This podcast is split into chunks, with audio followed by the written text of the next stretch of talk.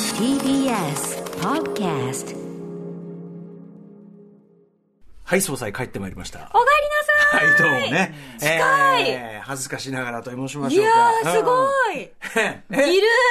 や、いますよ。まあ、宇垣さんとは一回ね、道端でばったりという事件もありましたからね。はい一応うっか実りばっ物たはりね、実在は確認されているとはい、いいうのがあやー、りま大したきけいど。大きい。は おやっぱし背丈ありますか、私はちょっとい、ね。ありますし、あとなんかこうう、妙なリレーがやっぱりちょっとあるじゃないですか、その何、リレーでがあーそうあるのでまあねうん、なんかこう、パンパンパンっていけるのいいですね。間合いがやっぱ読めるのは確かにね、昨日あの、8時台の特集がまあ、島尾さんの特集だったんですけど、はいやっぱ島尾さんとかのああいう、要するにもう、あの、会話の中身は何もないみた いな、あの、雰囲気しかないみたいな、ああいう時はやっぱりこう合わないと無理ね、これね。なんかう手振り目振りで伝えてることってやっぱ見ないと分かんなかったりもしますし。そうそうそうリズムがねこれで伝わってくるというのがありますからね、しかもあの6時台割とですね昨日からですねまあちょっとね試みとして、あの今までのカルチャー最新レポートみたいなところをですねあの省略しましてまああのそういうレポートしたい時がある時はやるんだけど、まあそこをちょっと割とオープンにしとこうということでゆった割りととねえゆったりめなね時間の使い方ができるようになりましたので、まあいろいろちょっとお知らせごとニュースもねえそこもあったりするようなので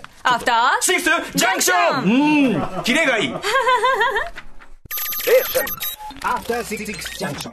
6月30日火曜日時刻は6時2分に向かっているところです。ラジオドッキの方もラジコドッキの方もこんばんは。TBS ラジオキーステーションにお送りしているカルチャーキュレーションプログラムアフターシックスジャンクション通称アトロク。パーソナリティは私昨日からこの第6スタジオに戻ってまいりました。よいしょ実在しております。ラップグループライムスターの歌丸です。そして、火曜日パートナーの宇垣美里です。はい、ここではい、関東地方の停電の情報をお伝えします。東京電力によりますと、現在東京都町田市で1680軒が停電しています。復旧は午後8時頃を見込んでいるということです。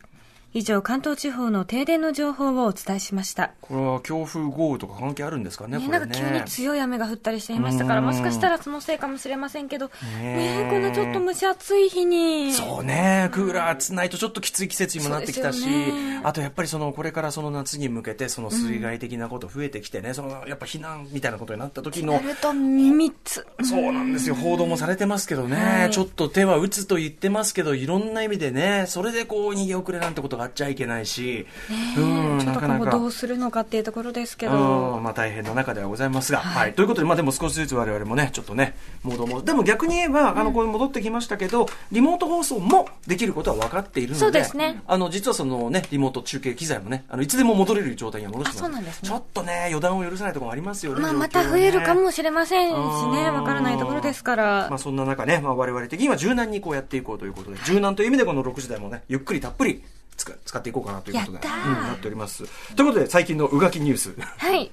えっと、最近、あ、あの、ストーリーオブマイライフ見に来ましあた。はい、あの、それは私のマカクさんもあたり、はいあの、先週ね、ちょうど僕がムービーウォッチメンやるというあれだったのもあるんですけど、まあ、あの、もともと日比さんがいち早く見てて、もう大喜びしてて、で、まあ見たらまあ素晴らしくて、で、まあ、うがきさんも絶対お好きですよ、つってね。いやー、よかった。まず、久しぶりのうん映画館。そうよね。たまらん、そこねもうなんか、うんうん匂いがやっぱあるじゃないですか、うん映画館の匂い、うんうん空気というか。うん。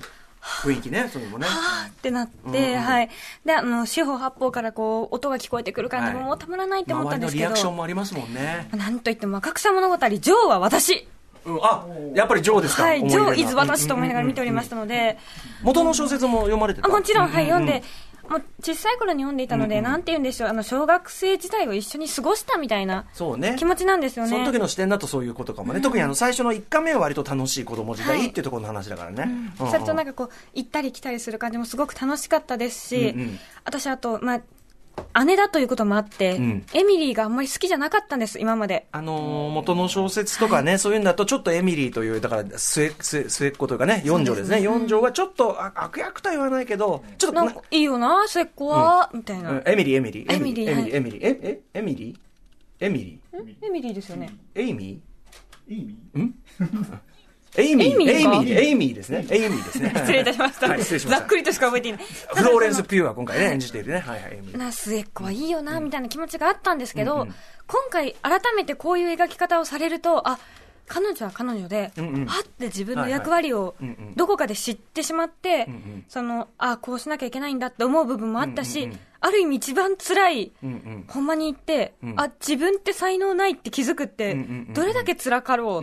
んそこをこう乗り越えて、じゃあ結婚しようって思うまでのこう、うんうんなんて言うんでしょうね、表情がすごくこうつぶさにうんうん描かれていたような感じがして、はいはい嫌いになれんって思いました。 結構だから今回はその主人公のジョーとちょっとこう裏表の関係っていうか、うんそこが強調されてましたもんね、はいあとやっぱりその女性のやっぱ基本にあるのは経済的自立ができるかどうかっていう問いかけで、やっぱ、まあ、当時ももちろん今もちょっとそこは解決しきったとは言えない、どうしてもねうんはい選択肢がちゃんと十分に示されていないとか、うんうんあとはもしかしたらその示されていないことを女性側も内面化しちゃっててあのその選択肢を思いもよらないというような社会構造になっちゃってるみたいな話だから、彼女がだったらちゃんと結婚して、まあ、おばさんの、しかもおばさんもそのメリル・ストリップのおばさんも今までは割とこう結構嫌なやつだったそうそうんですけど、ずけずけ言うだけの、で、非常にこう保守的な価値観のおばさんってだけだけど、今回のメリル・ストリップの演じ方って、ちょっとさ、ちょっと、いや、私だって、んその、あんたの言ってる理想はわかるけど、現実が許さないかったのよっていう、彼女ももう疲れ切ったっていう感じで演じてるじゃない彼女は彼女でその人生をサバイブしてきたがゆえうんうんの、そうそうそうそうそう辛い思いをしてくれ、欲しくないか欲しくならいそうそうってそういうのがすごい伝わってきて、ねだからもう、みんな頑張っとる。このバランスもすごい良かったですよね。あとローリーね。出ました。シャラメですかこシれャは。ラメは美しい日比さんのよだれ案件、これ特にあのグレタ・ガーウィグは、あのシャラメの一番いい角度をよく分かっいてやる。、あの、もしかしたら私、一番美しく、あの、ヒロインと思いながら、ああ、確かに、その、ジョーがね、割と、あの、こう、チャキチャキしたタイプなだけはに。いかっこいいからこそのどっちかというと、プリンセス、確かに取り合うしね。そう。ある意味ね。え、ヒロインってうんな、で取り合うってわけじゃないから。あうんうんうの、んかつその本を読んでいた時のぽいうん、なんとも言えんチャランポランのボンボンみたいな感じが、よく出てはいはいいて、それがその嫌味じゃないというか、まあ、そうね、すべてを持っているがゆえに、持て余しちゃうのよねっていうのがこう伝わってくるとい彼うか。は彼で、その生き方を、それこそ男は男で、生き方がもうガチガチに決められてる時代だから、まあそこに反発していろんなことやったりしてるんだけど、まあでも彼のそのガキっぽさ、もしくはその、その既存の社会にはまるまいとする気持ちが情と当然ね、こう響き合うわけではい、そこがさ、我々も社会にちょっと収まりましょうよってとこで、いやっていうこうさ、ちょっとお互いのこうテンションの差が出てくる感じ。あそこも良かったんだよ。愛せないのっていうのが、私はすごく好きいいでセ、リフでしたね。はい、うんそ、の、結婚したくないからじゃない。うんうん。ただ私はあなたのことを好きだけど愛してはいないうんうんうんうんからできないのっていうのがすごくその答えとしうてんはい、私は良かったなと思っていうんて、うんその、私は仕事がしたいから結婚し、しないとかって、もう、それはそれでその現代にそぐわないなと思っていて、仕事がしたくても結婚すればいいしうん、うんうんしたいならね。そん。うんただ、彼女は結婚もしたくないし、そしてあなたのことが好きなわけ、その、愛してるわけではない。っていうのがすごくその答えの一つとして、そうのよね、この二人の関係ってそうだったよねってすごい降ってきた感じがしました。でね、その女王側が、でもいろいろこう頼りにするものがなくなっちゃった時に、やっぱその、逃避としてのローリーってとこに行こうとしちゃうあの感じも。でも別に好きなわけじゃない、ういやそ好うきなんだけど、うんでも、ちゃんとお母ささんに突っ込まれてたもんね。そうそう、そそれれは愛じ愛じゃゃなないい。言われてたもんな。おかんがええうんおロかーラんがダーンえが、えローラダーンがまたここのとこね、公演続けてるし、僕はあのさ、手紙の、すみませんね、み見た、見 た、ぜひ見てくださいね。あの、名作、見て名ほし作い、名作の映画化なんでね、一応ね、あの、そまあそういうのもありますけどはねい、あの、ちょっとすれ違う手紙というかね、あの、手紙ボックスも、まあ今で言うとですね、あーあ、そっちのアドレスを、あ、そのアドレス今見てない わ、みたいな。あ、ミクシーや、ミクシー、ミクシー、ミクシー見てない、みたいな。ミクシーログインしてない、みたいな、そうイいンスうタ。しか見てないみたいな。うんだからやっぱそのかつてはその彼らのコミュニティの共通項だったのを、ジョーはそこに送るんだ。子供時代と同じこう通信方法でやろうとするんだけど。これで見てくれるってねうんローリーはチェックしていないみたいな。もう彼は新しいところに進んでしまったまあ、良くも悪くも彼女は、彼はやっぱ大人にな、ねなろうとしてっていうことし、ですまかあら、ね。新しい可能性の方に進んでいった。大人になるにつれて彼が前髪パラリしなくなりますから。前髪は落ち着いてくるんですね、やっぱありのね、大人にちなょるっと。とこう手足を持て余してる感じがするじゃないですか、はいはい長い手足をこう最初の方は優雅にふにゃふにゃしてるんですけど、うんうんうそれがなくなってくるんですよ最後は赤ちゃん抱いて普通にね。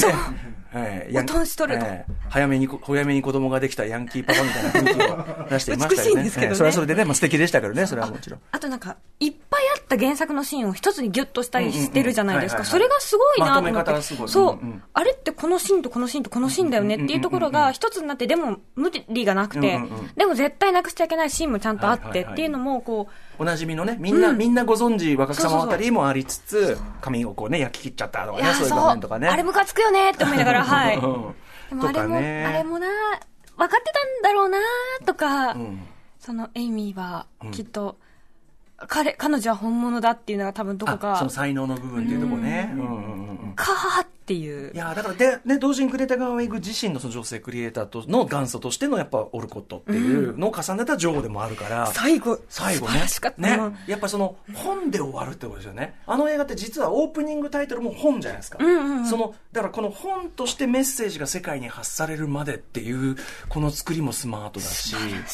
ねえ、すいませんね、本当にそれストーリー・オブ・マイ・ライフ、もう見た見たもの同士がキャキャキャ、本当にすいませんはい素晴らしい作品、ストーリー・オブ・マイ・ライフ、私の若草物語、うん、あと、うわーって書くときに、ええぐん、なんかあの、あ男っぽいかっこいい。ミリタリールックみたいなね最高あれもね、そうそう、あれはね、あれはだから多分シアシャローナーの間とか言ってたかな、そのとにかく、はい、あの、書くとき、やっぱ彼女なりの戦闘モードっていうかね。ね、そう、戦ったるって感じがして。あとやっぱ彼女はそこで子供時代を総括するわけよね。その相対化する。自分はそこに逃避してた人が、あの、その総括することで彼女なりの成長というのを遂げるというところ、ね。そこからその一歩踏み出す感じが、もう、はすいませんね、ストーリーオブマイライフね、 これ見たことない話見ですね、本当にね。ええ本当にね、本当に本当に。申し訳ないはいええまあ、あのーその話で言うと、これ、まあ、ちょっと公開前の作品なんで、あんまり話しすぎてもあれだけど、あのー最近ね、宇垣さんがハマっているマド ンソク、えー新作、まもなく公開される新作、えー悪人ね、これもちょっと私もあまりの宇垣さん、宇垣さんの熱にやられまして、ちょっと一足先に見せていただきまして、よかったでしょ面白かった。やっぱ、あのー宇垣さんの言ってる意味は分かりました。やっぱり、皆さんぜひね、サンドバッグ、こちら、こういうね、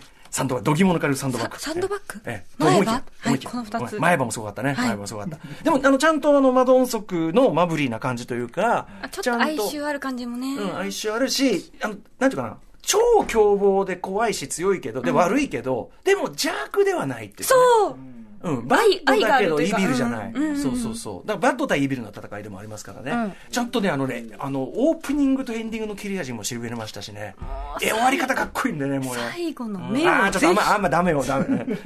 ダメか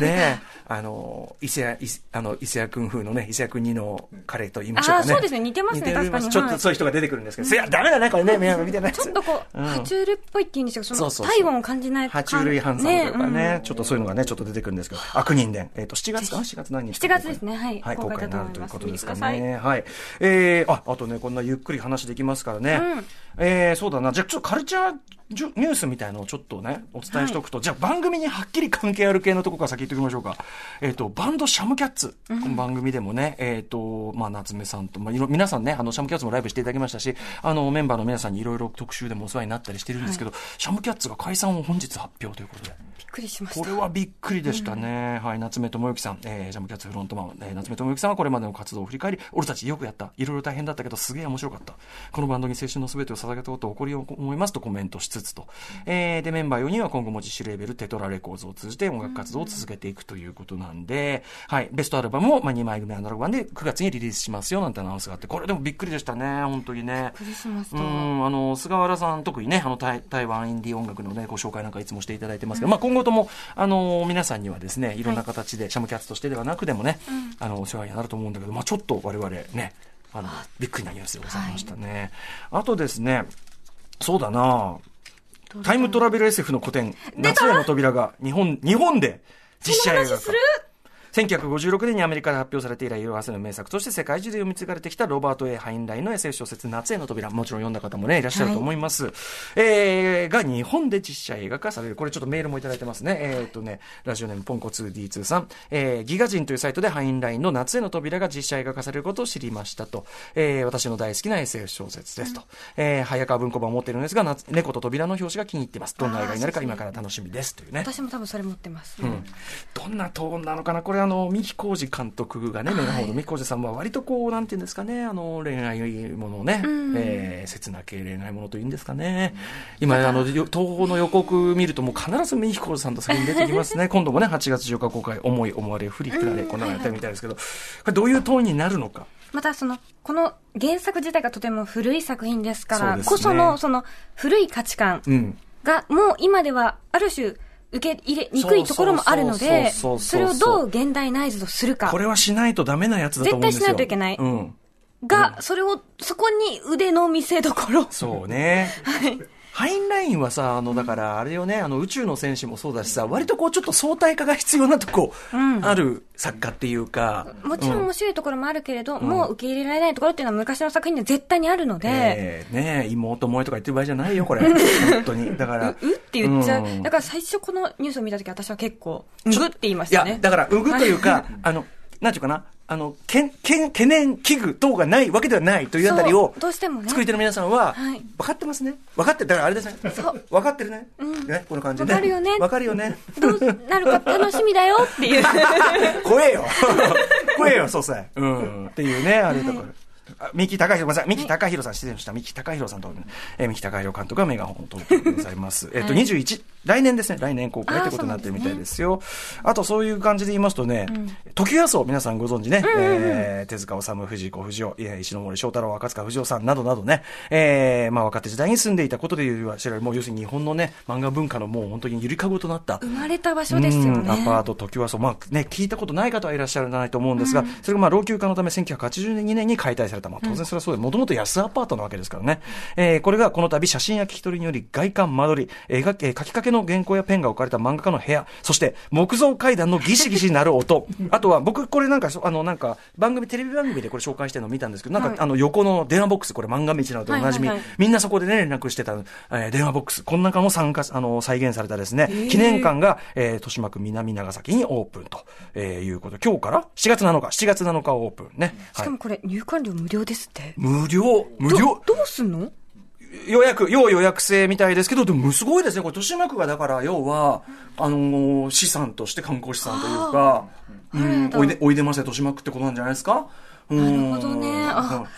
すごいですね。はい。これはぜひね。木造階段のギシシギシ鳴る音は安全に再現されているんでしょうね。再現していいのかという気持 ち。ガチーンっつってね、ガチャーンってことはない。バキンみたいなちゃんとなってると思いますでけどもね。ギシギシ言わせたい。うんね、すごい、すごい、だ単純にその、なんていうの、昭和だから30年代とかのアパートの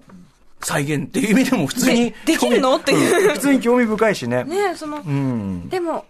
み、見たいし、その中にこう、ちょっとタイムスリップしたみたいな気持ちでね、うん。入ったらきっと楽しい気がするな、ねもちろんそれぞれの漫画家の皆さんのね、ファンの方、特に漫画道ファンのなんていうのはたまらないものがあるんじゃないでしょうか。えー7月7日オープンということなので、こちらもね、えーちょっといずれは行ってみたいなというふうに思っております。そうですあと今日、あの、あれですね、ライブダイレクトゲストでもあります、えっ、と、上町、サイプレス上の、はいえーロベルト吉野出てくれますけど悲し、いえー上町関連で言いますと、フリースタイルダンジョン、ね、人気番組、まあ、というか、あの、日本のヒップホップの歴史史上を、僕はもう長年、まあ当然当事者として関わってきましたけど、まあ最大のある意味、こう転換点というか、